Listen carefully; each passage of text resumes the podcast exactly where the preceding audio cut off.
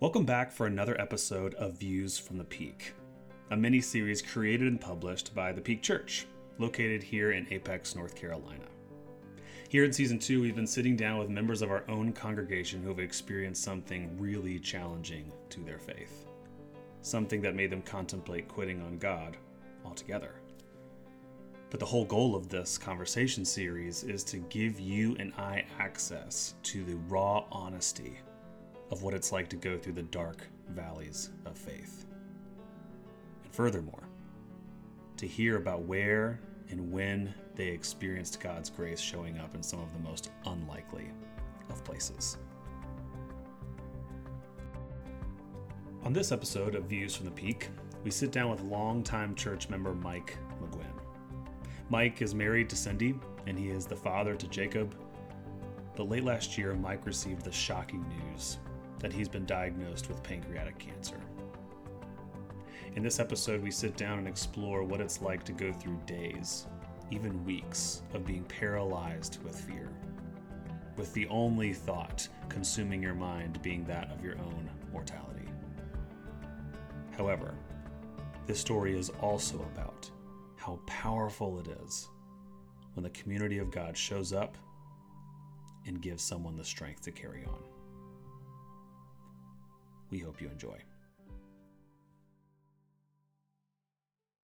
All right, friends. Well, welcome back for another episode of Views from the Peak. Uh, ever since we uh, moved into 2022, we've been sitting down every single month with members of our congregation who have really, really powerful stories to share and uh, stories, particularly about deep, dark valleys of faith that they've been through, and as they've exited the other side, uh, what they can share with us. What can they tell us about where and how they've encountered uh, the grace of God? And so today, I'm really, really excited that we're sitting down with one of my longtime friends and longtime members of the Peak, Mike McGuinn.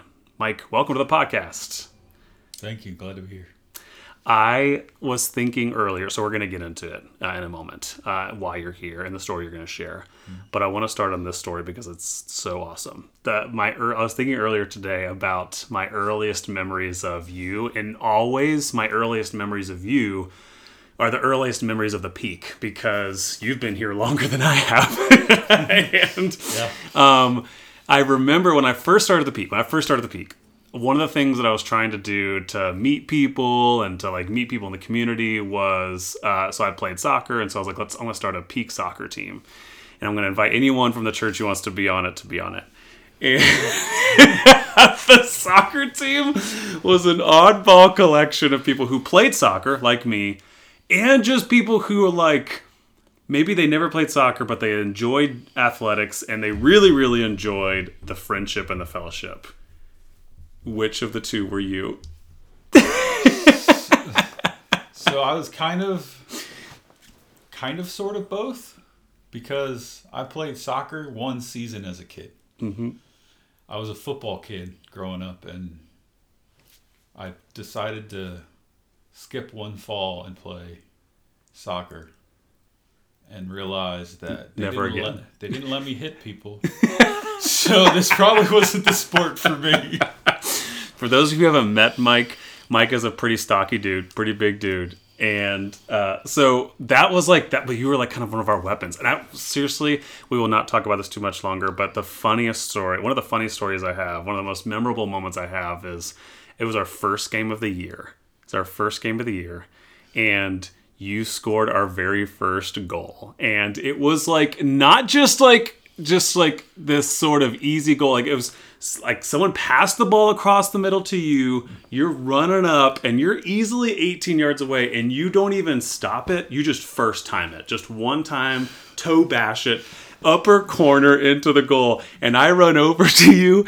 And the only thing I remember was being really excited and then being flat on the ground because he just like ran me over. It was like one of the most beautiful moments. The funniest part of that was I remember before that happened, it, it feels like one of those crazy moments for me.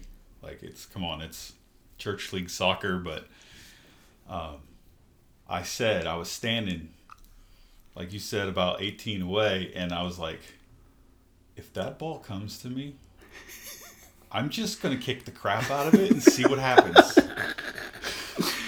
And it went well. And it, I mean, mm-hmm. I didn't even know this, but I think somebody mentioned that like they were talking about it later. They were like, it was a side netter. I didn't even know what that meant.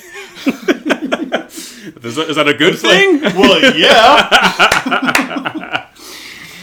But I share I share that story for a number of reasons. I share that story because number one, it'll always be a memory for me of like one of my earliest sort of moments here at this church where I was like, oh my gosh, I love these people and I love what we're doing here together.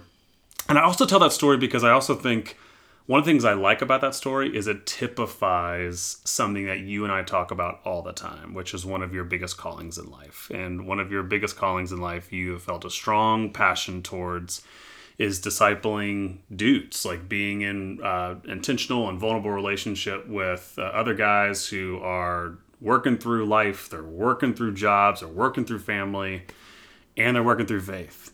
Now, before we get into all that, I want to back up. I want to back up because that wasn't always your story. That wasn't right. always part of who you were, part of who you are. So, right. uh, again, we're going to talk about the particular season, the particular dark valley uh, of faith that uh, you have had and you still currently are navigating. But I want to share. I want I want us to hear a little bit more of your your lead up and how you even came to faith in the first place, because you're not one of those people who was born raised, always a believer, always in Bible study, always in church. So tell us that story. So that story, I credit the peak for my faith. Ultimately, the peak is what kind of got me over the edge. That said, um, as I've thought about it over these last, I think, 10 years, since I finally realized that I needed a relationship with God in order to, to live the life that I want to live, is that this was uh, this was being led up and through my life growing up. I grew up in a house that I'll call it believed, um, and we were quote unquote Catholics, um, and we were the Catholics that went to church on Christmas, and, and we probably didn't even go Easter most of the time. So it wasn't like a anything where where I um, was had this foundation, right? Like, and so, um, but when I got married to Cindy,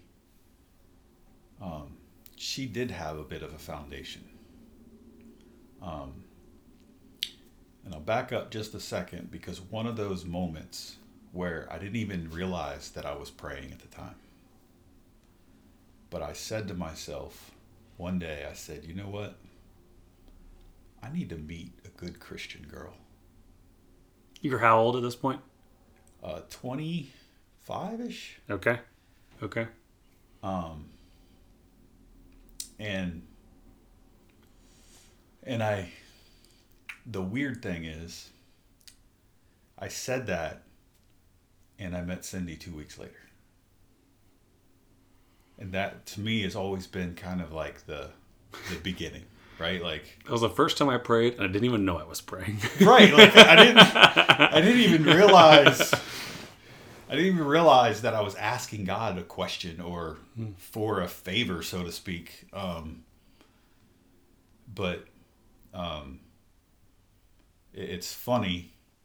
Cindy sent me a song today. Texted me a song, and she said, "You're gonna love this song. It's a song that's been out. It seems like eight years. I think it's called Promises." and it talks this guy talks about how he just finally said I, I gotta say sorry to god and he said sorry to god and what god did was he sent an angel to me and he was talking about his wife. And i'm telling you that was like that's my story here. Um, because she's an angel not just because she has to deal with me but because she lives and breathes the things that we we preach. I mean she really does really, really like we'll get into God's love and all this conversation later, but she she's the first person that showed me what God's love was. And, um, but moving forward, I said, this woman is just so good that I'm just to, she wants to go to church. Well, I'm to be the good husband and I'm to sit there with her and I'm to hold her hand. I even might sing the songs with her. Um, but I'm hightailing out of there if the Cowboys are playing. Right, like it's Sunday morning, and I'm not an early riser, so I'm not going to the early service. right, so we got to go. But um, so we had just stopped going to church. Jake was just a couple years old at the time, and Cindy, being who she is, she's like, we got to find a church that fits us. And so um, we came to the peak. She found it online. We came to the peak, and from the day we came here, I felt something weird. Like something in the environment, like was shifting or feeling like inside of you, or like external yeah, to you. Inside of me. Hmm. Um, one of the major things was we were on our way home that first day, and we hear Jake. I mean, he's two, and he's singing something. And so I'm like, turn the radio down. I want to hear this. He's singing Jesus Loves Me. And I was like, wait a minute. The previous place we were at, they literally just said, here, watch our kid have some toys, have fun. Here, it was different. Something was just different. And so um, I found myself a couple couple times in starting to pay attention the the other kind of the the point where I finally realized I am a man of God now. Like I'm I'm all in. I'm a I'm, believer. I'm right? in on, I'm in on this thing. Yeah, was Cindy and Jacob woke up one morning and they both kind of had the sniffles and they were like, "We're just going to stay home. We're not going to go to church today." Um and I looked at Cindy and I said, I'm going to go. And if you could have seen the shock on her face, I can still picture that to this day, the shock that she had when I said that. Um, and but she's like, "Oh, okay, go, go, go," you know.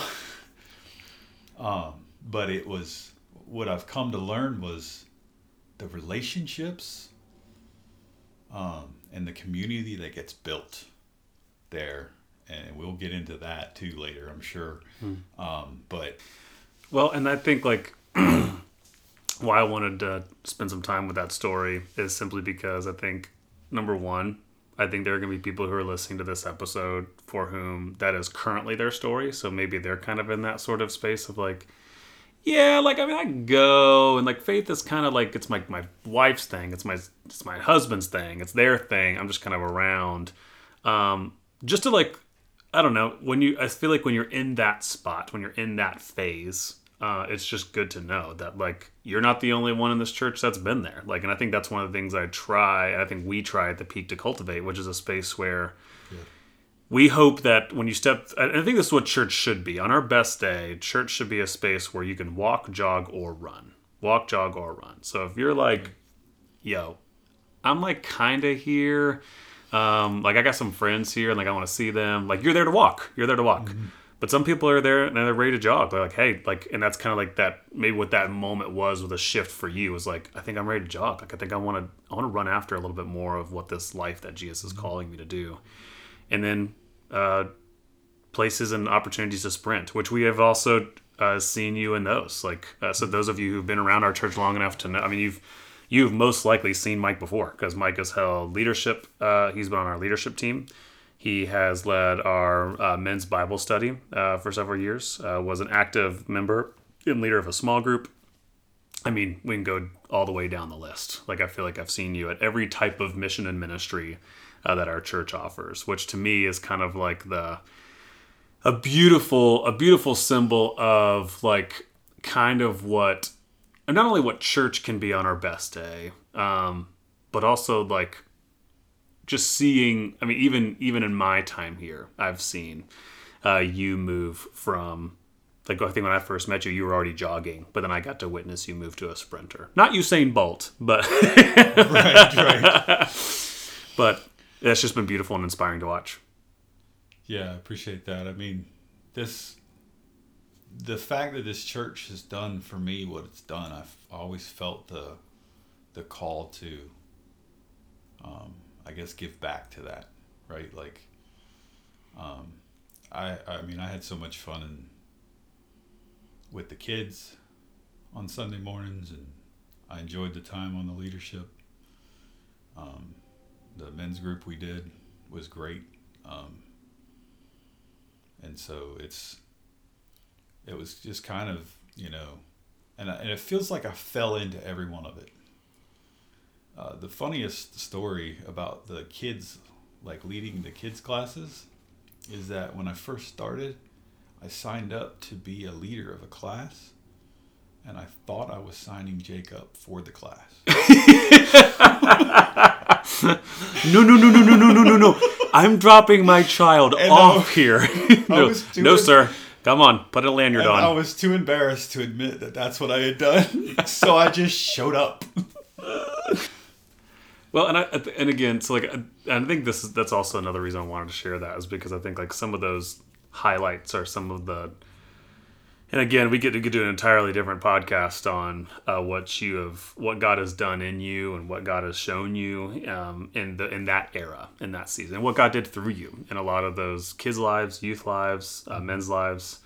Um, but again the whole so the, the gist of this podcast is like we're trying to sort of uh, give one another the gift of solidarity we're trying to give one another the gift of solidarity the gift of not feeling so unbelievably and paralyzingly i don't think that's a word but alone alone when you're going through some of the dark valleys of faith. And we're going to talk about the specific one i want to get into today but like you also were not a stranger to hardship. You were like before you know before this uh, you weren't a stranger to, to loss. I, I met you shortly after you lost your mom and i know that that was that was one of the most painful and is still one of the most painful parts of your story Yeah, she was my best friend. Um, I had a real, real strong relationship with her. Um, and I kind of credit the strength that I have to her. Like, you know, she was a single mom raising two rambunctious boys. Um, and she kept us in line. Um, and saint is the word that we Right, the like- church use for that I mean, my, you know, like you said, I'm a big, kind of a big husky guy. Um, my brother is actually bigger than me. My mom was this five foot two, nothing person. But boy, she had us in line when she said something, we listened. And so, yeah, the relationship that that that I had with her um, is why I am the man I am today. Um, and so, yeah, there's there's that was really tough. Um, losing her. Hmm. Um, and, and we'll get into what what I'm here and and I tell you, there's moments where Hmm. I just would love to pick up the phone and say, "Hey, mom, I'm scared."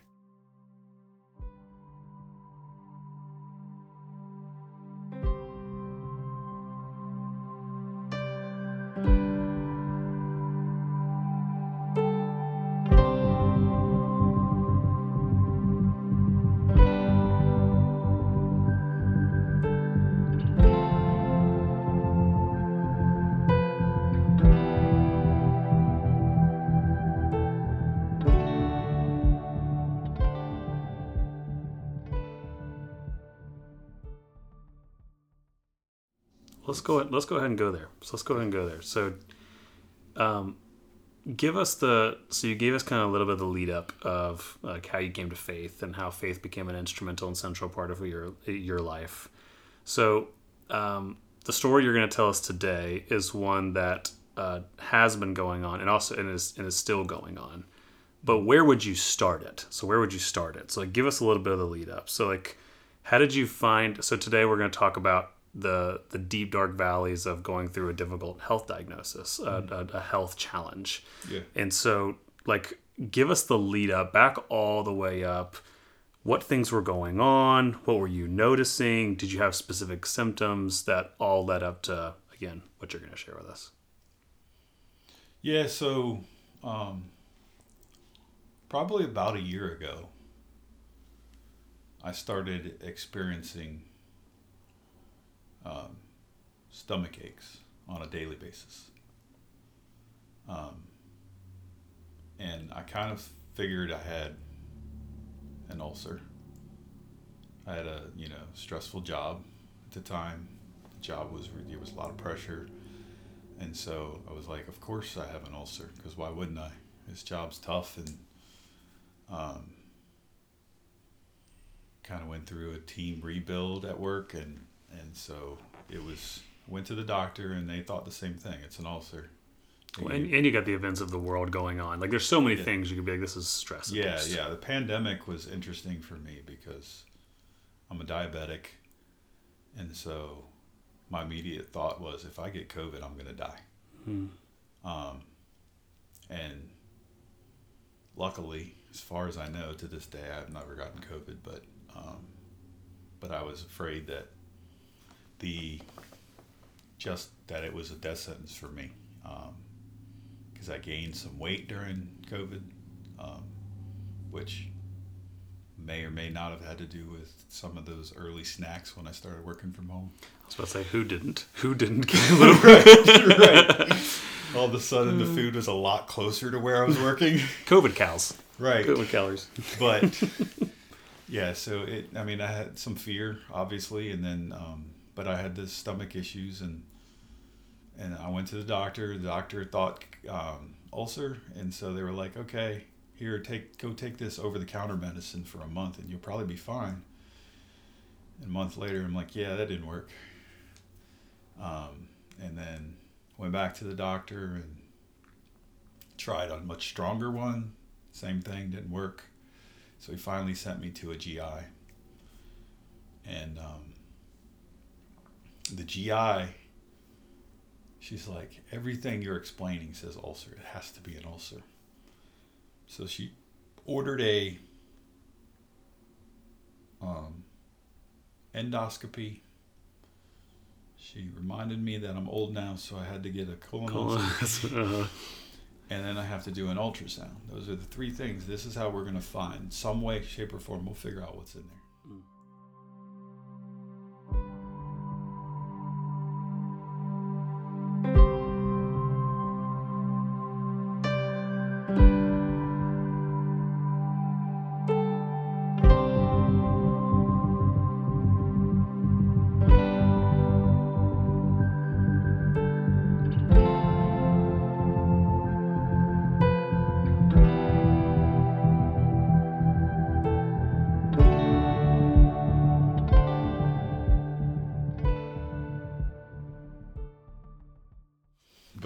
So you finally get it scheduled September 23rd, mm-hmm. and you go. Okay. Yeah. So, um, I had to have that scheduled, and then um, do the appointment. They test for a specific kind of ulcer that met all of the symptoms I have, and I came back negative. Um, and then I had an ultrasound. I think the next day. And anybody that's dealt with my chart stuff at this point understands that a lot of them will just send you updates as results come in. And i mean they did all these all this blood work testing for all kinds of stuff. Um, pancreatitis all kinds of different things. And i just kept getting these results back. And I'm no medical professional, so I have no clue what I'm reading. And if I read it, you're gonna try to Google it, and then yeah, well, yeah. a lot of it, like one of them, like they tested me for hepatitis B, and it was the only one of the hepatitis things that they tested that showed reactive. And I was like, What does that mean? seriously, I have hepatitis now? Like, Yeah. what, what just happened? So after you're saying after the ultrasound, like after you were getting Duke my chart or like I mean not Duke my sorry that's my that's fine. It is, Um, it is Duke my chart, okay, by the way. but it's like your my chart stuff's coming coming to you with no interpreter at first. Right, right, right. Oh gracious. Yeah, and so um, the ultrasound was the one that that was the the obviously the scariest one because that was the thing that found the problem. And so what they found in the ultrasound was they found some different things. They said there was a coarse spot on my liver and there was something on my lung, blah blah blah. Um, but they found a lesion on my pancreas. And so um, the, the GI actually called me that evening and said, Yeah, that was obviously a surprise. Um, she thought the pain was actually coming from gallstones, which was found in the ultrasound as well. Um, and so she said, "Well, we'll we'll schedule that, but we got to do an endoscopy because we got to see if the see if this is cancer or not." So that's so that's on the phone that Yes. evening when she calls Yes. you and tells you that. Yes. So then they had me scheduled to go do the endoscopy like two weeks out. Um, and what were start- those what were those two weeks like in between? Well, it's funny. They called me the next day and they said, "We're gonna move it up." And I was like, "Really?" Like, yeah, we're gonna move it up, and so we're gonna do your CT scan on Saturday. I was like, "I didn't know you guys did that stuff on the weekends." Like, yeah, and we're gonna do your endoscopy on Monday. Um, and so I went in, did the CT scan, um, and then did the endos- endoscopy on on um, that Monday. And the doctor who did the the surgery, the procedure, um, called me that that evening and told me um, that it was malignant. And so, boom, I have cancer.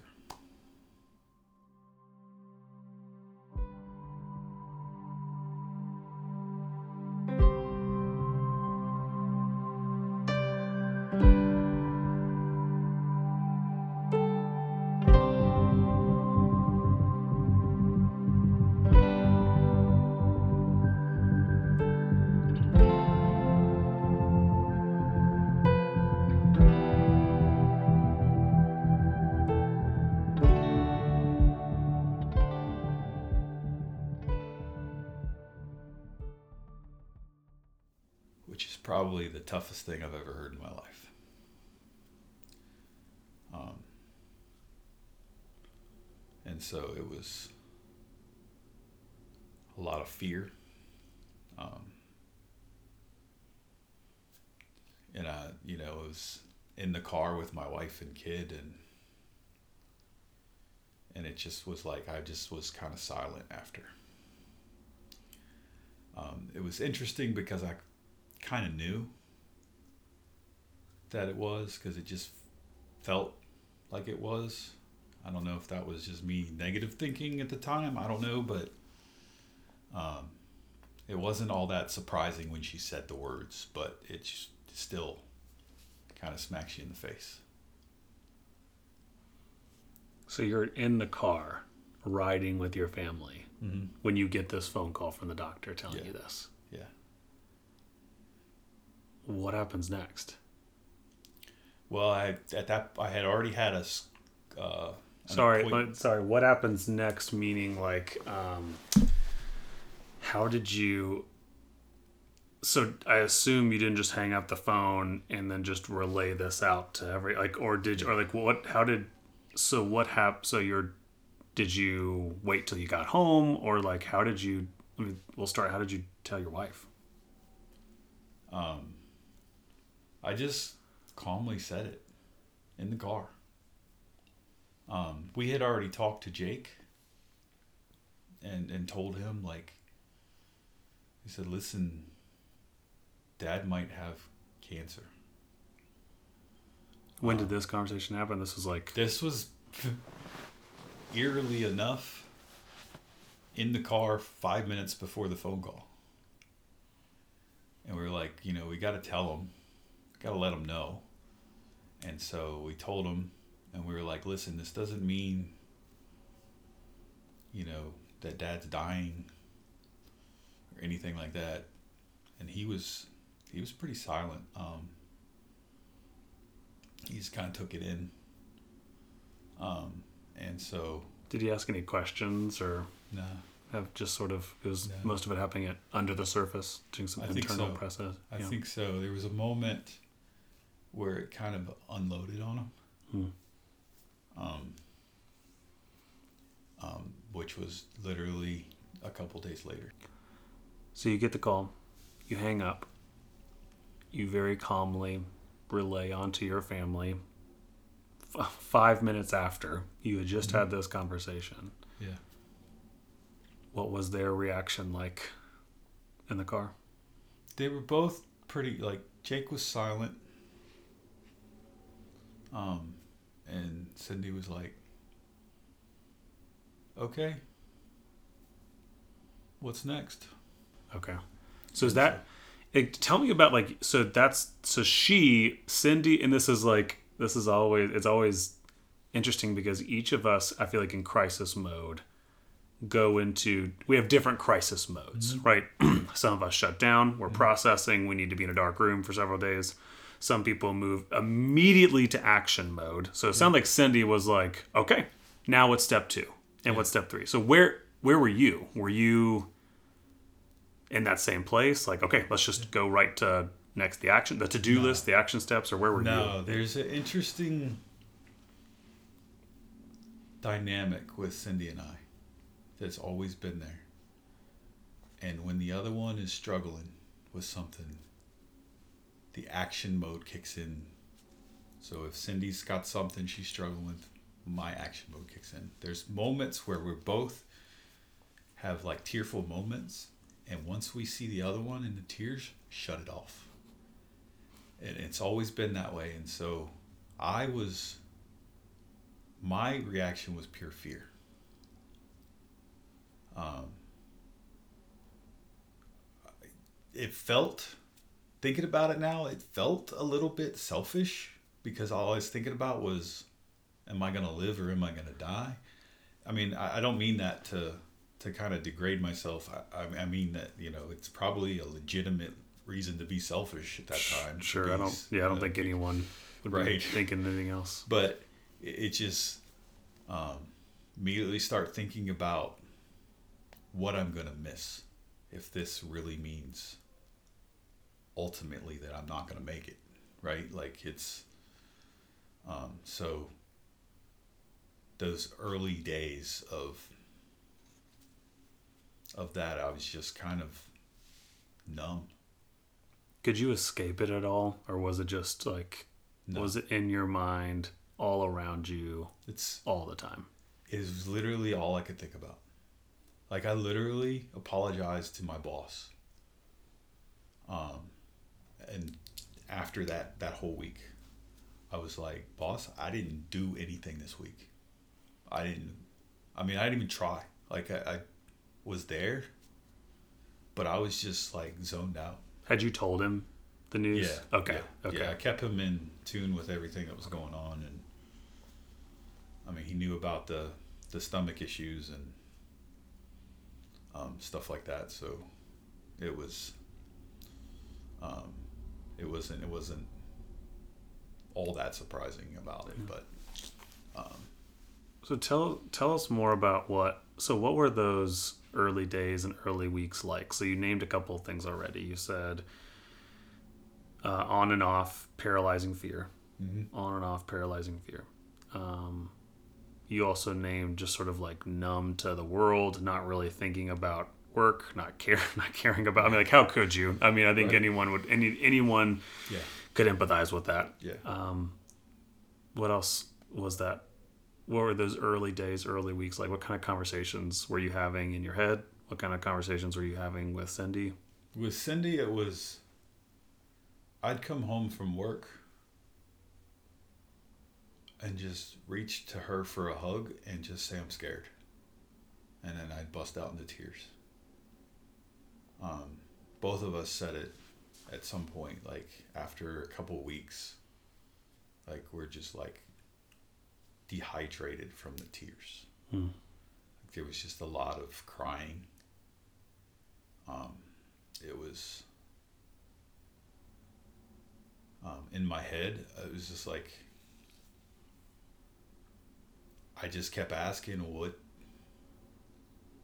What does this mean?" And you know, obviously, thoughts of death were prominent too. Like it just all I could think of is, "Am I going to see my kid graduate?" Um, and You, you said you had a moment with Jake yeah, that you'll never So- forget, or he'll never forget. two days after so so i guess to preface that i was coaching his baseball team and um, we had this game and um,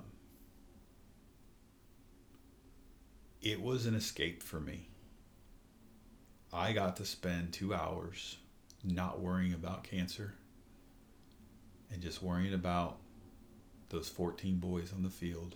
This is like one of the few places where that could, that could actually happen, Right. where you could just Yeah. get out of that. Mm-hmm. And um, and so we walk out to the field, and I just said, "Boy, I needed that." I remember saying that. Boy, I needed that. I needed some normalcy, right? And um, it helped that we won the game. Um, obviously, it was a lot of fun, and then um, Kevin, my assistant coach, says, Mike, I want to pray for you. And we are in the parking lot in just this circle of all of us. And it was an absolute sob fest. But he prayed this prayer of, you know, God, please, you know, help this cancer, help healing, all of that.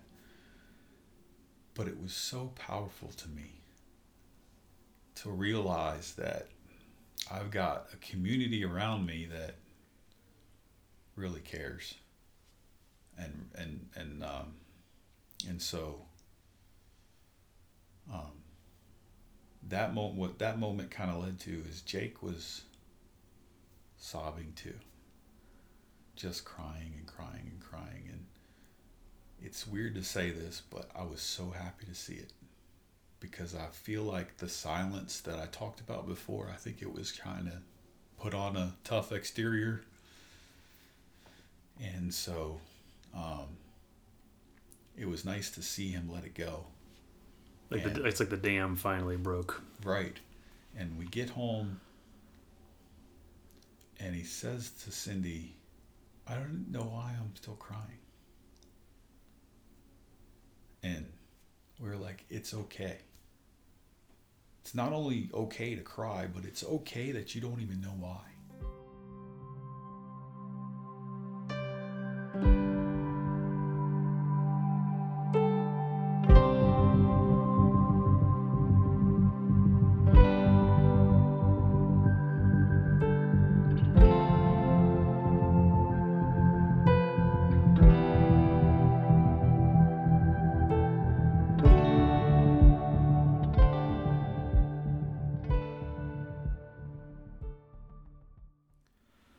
So you're sharing, a- you've shared a little bit of what's been going on internally. You shared a little bit about what's happening in friendships and relation. And again, I know we're just scratching that um, the surface. I know you've shared with me on other occasions how how powerful it has been to be reminded of the incredible value of community, especially coming out of this season where I feel like a lot of us have felt very isolated and lonely like this is just a powerful testament to what community can be what can be and so you shared you shared kind of what the journey was like in the first several days, weeks, months, internally with your family. Right. Talk to me about your faith. So, the good, I, I don't know, I'm, I'm not going to use the word good. I'm just going to say the reality. I mean, the reality is you'd been a person of faith for a number of years leading up into this mm-hmm. moment.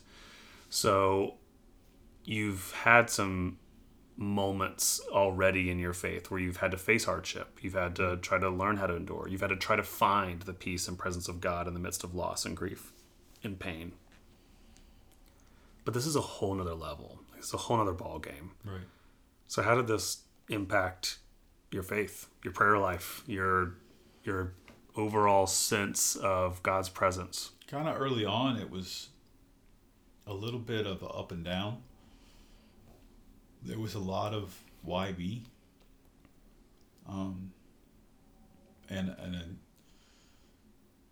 it took me a little bit to kind of come to terms of that this isn't a punishment.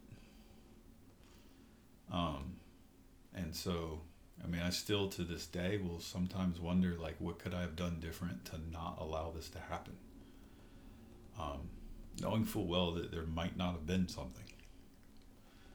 Um, but yeah, there was a lot of like, why me? You know, I lost my mom to cancer. Now I gotta lose, you know, this. Um, and so, you know, what is it? It kind of transitioned in my head to, um, to the why me to,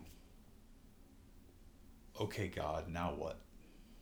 Right? Like, and, um, it's, it was interesting because, um, I got to see a lot of different community um, action, which drove the strength that I have now to get through this. Right, like um, whether it be the, the the day that the baseball team showed up with Captain America hats because they wanted to put a shield on for Coach Mike which is one of the coolest moments I've ever experienced.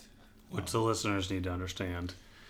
Uh, that is actually your alter ego. You are actually Captain America. Right. So um, this is it's that there's a reason for that. Right. yes. But Um, big Captain America fan, yes. which you and I bonded over. Right.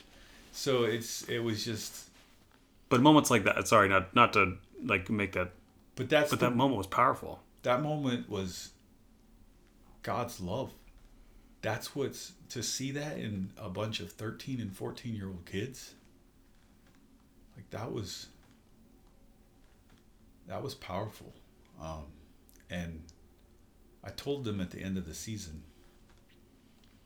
after they won it all, of course, which I- I still am amazed by that. Um, but they, I told them after the season that they're just all they did was show me how to fight. Um, and so it's been, it's been, you know, obviously, like I said, it's an up and down thing, and I think it'll always be with with my faith on this, um, because it's so unfair. Um, and I say that for everybody that's going through cancer right now, like, especially the ones that, that are the caretakers. Um, it's not fair. It's, but it's, you know, it's something that's happened, and um, it's those community moments where, whether it be that moment on the baseball field or the every third every other Thursday morning text message that I get from Kim, um, who's that family I met through baseball. She texts me just to say, "I'm praying for you. I know you're about to go through treatment. I'm praying for you." Um, she just ran a half marathon a couple weeks ago, and um, this woman is powerful, and she basically designated a person for every mile, and uh, if I remember correctly, I was ten the tenth mile, and that she was going to pray for me for that mile, right? And um, and so the community that has been built around me, that God put around me, has been what I'm getting strength from. Like it's. I remember early on thinking, because people would say, "Oh, Mike, you're so strong. You got this," and I'm like, "Am I?" In my head, you know, am I? Am I really? And and I've come to realize, yeah, I am. Um, but it's because of that. Um, and so it's, I thank God that, you know, I cer- certainly don't want to thank God for the diagnosis, but I thank God for this community that's given me the strength to fight. Um, obviously, I have plenty of reasons to fight. Got a beautiful family, I, you know, and then this community that I have around me, like, it's only right that I have to fight for this. Is there anything? Are, were there any other things? So, like, I mean, amen to all of that. Again, I think one of the one of the central themes of this discussion is just the power of the power of community, uh, the power, and why it's so important that we a belong to community and uh, b that we contribute to community because we can really make powerful difference, tangible difference. We can be. This is why we in the church use the language of the hands and feet of Jesus. Like that's what those players were. That's what that coach was. That's what this woman, this runner was to you. What are some maybe like what's one other thing that you feel like a glimpse of God or a glimpse of God's people or a glimpse into the heart of God? What is what is something else you've gained spiritually through this experience that you didn't have before? Um, confidence in my faith. But this gave you like a confidence, not only it gave you a confidence in God, it gave you a confidence, maybe, and like, dare I say, like, it gave you a confidence in humanity that maybe, right. like, I don't know, like, I don't oh, know about yeah. you, but the course of the last couple of years, mm-hmm. I've been starving for some of those reminders of, like, right. dang, like, okay, human beings okay, we we still are capable of really good things. Okay, great. Um, but you're saying like one of the other gifts it gave you was a confidence in yourself and a confidence yeah. in your own ability to yeah to cling. Yeah, yeah, absolutely. Faith. So like it's, I mean, not long before. Not long before the diagnosis, I started seeing a behavioral specialist slash counselor um, because I was struggling to keep my blood sugar levels correct. Um, turns out when you have a tumor on the pancreas, it doesn't work very well. Didn't know that at the time, and um, one of the early things is that that she said in there, um, in those those conversations I've had I had with her was that, wow, your faith is important to you. And I never really thought about it that way. It's just a part of me, right? And so like you weren't going out of your way to be like, I'm gonna prove how right, like so right. I can show off. Like you were just Yeah. Being you. Yeah. And so it was um, interesting to hear that perspective. She just listening and hear it and she's it, and said it seems like that's really important to you and I was like well, yeah. to me, yeah, it is. And so, um, which is why I think the beginning part of your story is why I wanted to make sure we captured that in this conversation because, like, where we started this conversation with where you were, you know, 10, 15 plus years ago with your faith and now, mm-hmm. it's beautiful. Like it's it's yeah. amazing. Like it's it's what we talk about all the time in church when we use that big old fancy word. We say we hope that life transformation happens here. Now, it never happens. Well, I shouldn't say never. Most of the time, it happens very slow. It happens right. incrementally. Right. But like this is a beautiful moment to sort of lift up of like, yeah, like. yeah. I used to I used to have a, a pastor who would say like I want to live so much like Jesus that like they can smell him on me. Like, you know what I mean? It's like, but I, I feel like that was kind of the, ex- Yeah. the the interaction at this doctor's or this uh, with this counselor. Is like, huh, I Yeah. could just smell it on you. Like, this Right, is who yeah, this is like- like central to who you are. this is who you are and so it's um that's the thing that i guess i mean conf- like i said confidence and like just knowing the just the knowing that that faith is that important to me like it's you know we didn't start coming back to church till what a month or two ago? We went christmas eve. Um but we didn't come back. And it was again it was like that conversation with my wife and i need it. I need my community again. And so um, and and we came back that first sunday and we were here for the early service and we were here so long talking to people that we were almost here for the second service too. Because we saw people coming in for the second service. And so but it was like and i remember going home saying wow did i need that? Hmm. and so it's it's just another example of those strengthening moments of because i'll have those moments where i'm like ah, usually every other wednesday i'm like oh, i gotta go tomorrow this sucks Hmm. and um, I mean, I remember having a conversation one Wednesday with with Kim through text, and I and I I finally got past the whole fake it till you make it because like early on, all I did was pretend that I got this, you know.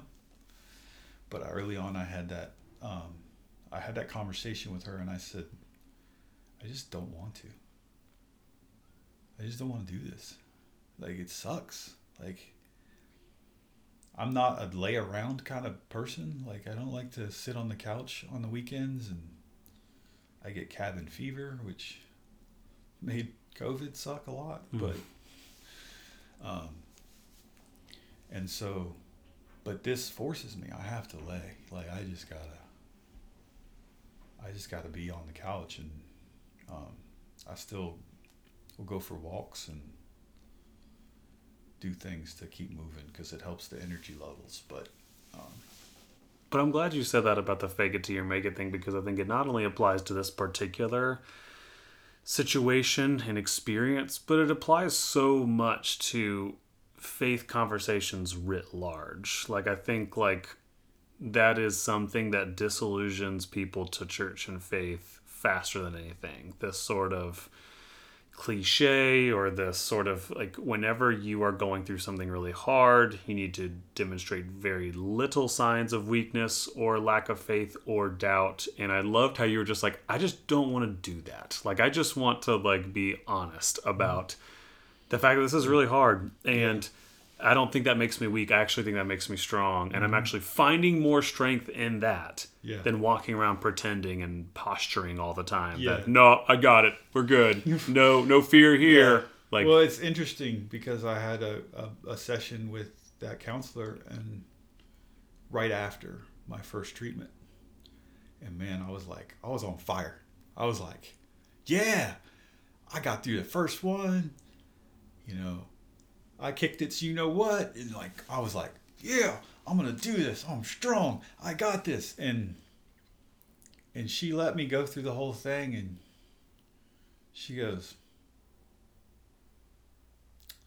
so you know it's okay to be sad, right? And I was like, wait, what? She saw right through it. She saw straight. She saw that I was faking that whole thing. Like I was like, um, and she's like, you need to remind yourself that it's okay to grieve this. So is that something you would say? Because I, want to. We got just a little bit of time left. I want to. I got a couple questions left. Yeah. Is that something you would say? What would you say? So I'm gonna. I'm gonna pick. I'm gonna give two audience. I'm gonna give you two audiences. What's something you would say? Because again, the people there's people listening to this. I don't know if there's a single person listening to this who either has not been directly or indirectly affected by cancer. So, mm-hmm. be that as it may, mm-hmm. after everything you've gone through, what's one thing you would say to someone who is in the throes of Yeah. it, like you? Mm-hmm. And what's something you would say to maybe a caretaker, someone who's a spouse, a mom, a son, Right. a friend, and they're they're trying to walk alongside someone they really love and care about, and they're just as scared, and they're also experiencing these beautiful, hopeful, light-filled moments as well. But they're, so, what would you say to each of those? So to the someone with cancer, I guess, um, is be patient. Um, because typically it's a long road. Um, I'd also say to be careful with your Google searches because I, I got Cindy, somebody sent Cindy a, a link to all these stats about pancreatic cancer. And I remember driving. I was I wasn't driving. I was in my friend's truck at work. We were driving to lunch. And I read the stat of the five year survival rate of pancreatic cancer being 8%. And I remember being dead silent at that lunch. It was four of us eating lunch, and I was just dead silent because that's all I could think is eight percent, eight percent. Um, that said, some of that's because the average pancreatic cancer diagnosis happens to folks in their seventies. So being forty six, that changes things, right? My body is able to handle a lot more than than than obviously somebody in their seventies, right? So, but um, But be careful of doing all of that research because it does yeah, the very thing that it's you're. It's good to read that stuff and understand what you're getting yourself into. like it's and that's important. Mm-hmm. But take a lot of it with a grain of salt because the way my body reacts to this is not going to be the same. Even if you find another 46 year old, it's not going to be the same as them. Your body, I mean, the original dose that I got was a slight, I think 85% dose because they wanted to see how the body reacted first. Um, my body's done great. Like they told me this past treatment, they said that the most people have to come off of the full doses by treatment eight. Um, next week I'll have treatment 12 and I've had full doses other than that first one every single time. And they said your body is handling it like a champ. And so that's why like that's that's where those like it's the stats and the google searching and the awareness and this goes with anything i feel like but definitely towards this particular situation. I, f- I feel like that that's a word of wisdom writ large. Like Right. like just be careful about how much information you are intaking. Uh, one Yeah. of our uh, so one of our pastors preached an ash wednesday service and just said uh, reminded us of a quote that like our technology has outpaced what our mental and emotional and spiritual faculties are actually able to process. And so that's just good advice, like in general, but mm-hmm. definitely for someone facing this particular diagnosis or Yeah. a difficult scenario or mm-hmm. di- or different diagnosis, being Yeah. aware of that. What's something you would say to The caretakers yeah, family, friends? is, I guess, partly be patient with with the person dealing with it. But um, I said this to somebody a few weeks ago. Um, that that it, it just dawned on me like this this feels like it's harder on Cindy than it is on me. Um, and, and and, and it's it's because of all of the things that she's had to to pick up the slack on. Um, she's done it without much complaining, right? Like it's she's she's been her and Jake have been absolute rock stars through the whole process. Um, to them, I just just know that that person wants to do more. Um, they want to do all of the things that they were doing before. Like that's that's been the most humbling part of this for me is just knowing I can't do everything I did before. Um, and so so it's it's just know that they they want to help more than they are. And I just feel like as you're talking, it's like it's almost like uh, we just want to say to all of you, we see you, right? Because it's Yeah. the it's almost like whenever these situations occur, all the attention's been given to the person diagnosed, which that's where we need to be focused, and and so it's not either or, it's Right. and and um, we see you family friends you know sons daughters husbands wives like we see you too and it's mm-hmm. happening to you maybe not in the same exact way but we know it's happening on Yeah. such a such a deep yeah, level I mean, too and, and just remember, we know that you're struggling. We know that, and I mean, my hope is that everybody that's going through the cancers looks at their caretakers and understand like what they're going through. Um, because you're all going through it yeah, this isn't this isn't Mike's diagnosis. This is Mike, Cindy, and Jake's diagnosis. Like this is, I mean, that's such a helpful reminder Yeah, I mean, Jake Jake is every other weekend just bored out of his mind. Um, because he's at home. We try to find things that he can go do on those, and sometimes we're able to do that. Sometimes we're not. Um, and this is because you've had treatment and so you've got to so I'm laid you got to lay low I'm yeah laid up, and Yeah. so, um, and so you know we try to get him get him to go hang out with friends or whatever, um, but they're not always available and stuff, and so, um, but it's it's it's it makes me happy when I see those moments where he's able to separate. Like I love it when he gets to separate from it. And that, that's certainly something that I've learned because I, I I thought uh, I'm kind of revisiting that fake it till you make it, but I thought that I had to be the utmost positive person about this the whole time. That was the only way it was going to work. And it's not the case because it, I mean, logically, it was not healthy for me to do that. I mean, I found myself telling people, telling friends about the diagnosis, and I found myself trying to console them. And I'm like, that's not my job. Um, but it's part of who I am.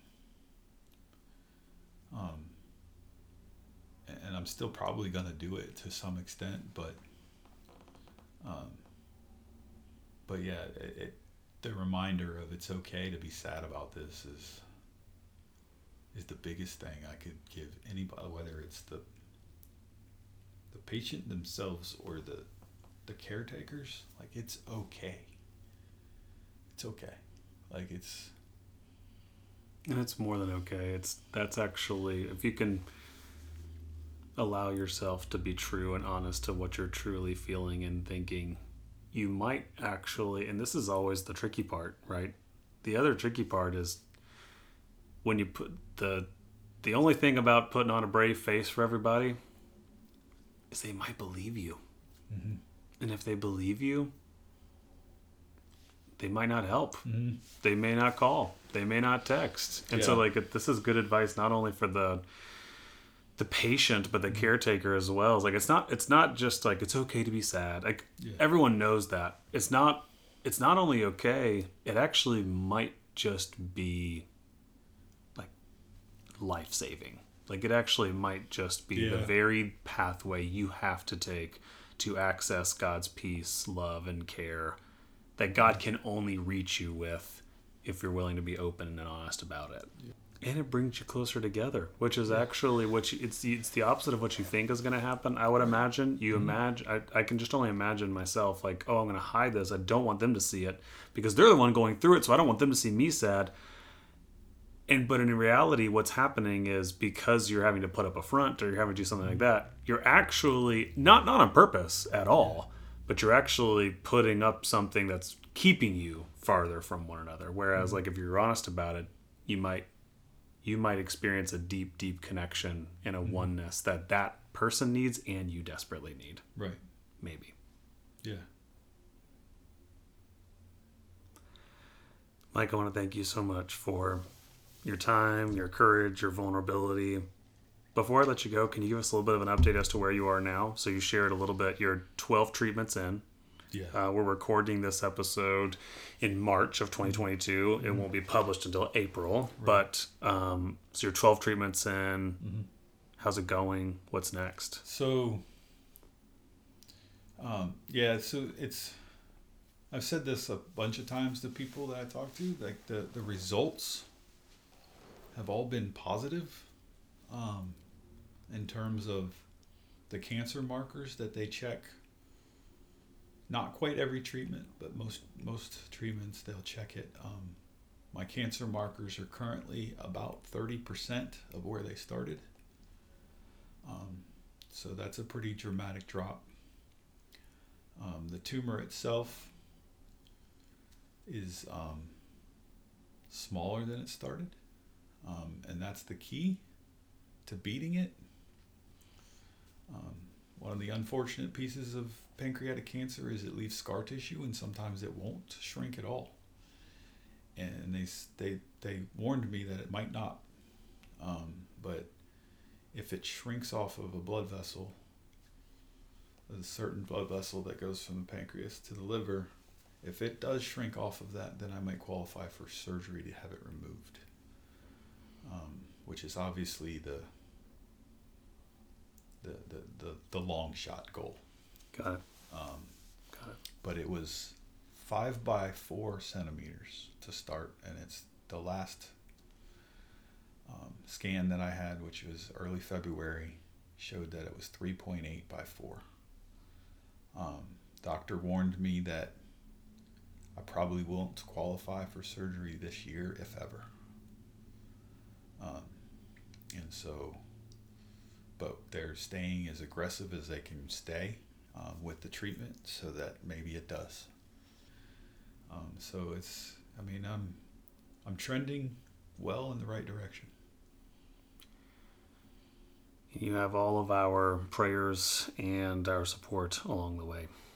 Um, thank you, seriously, Mike, so much for your time, and thank you for sharing. I, I know, I know that other people who tune in and listen to this episode will find uh, a lot of resonance. I think they'll find a lot of commonality, and I hope uh, that they find hope. I hope that, and I think that's one of the things that radiates from you and radiates from your story is uh, the very central theme that we preach in one way or another every single time you step into our church, which is we believe in a God for wherever death looms, resurrection is right beneath the surface. And I give thanks for your witness for that. Thank you so much.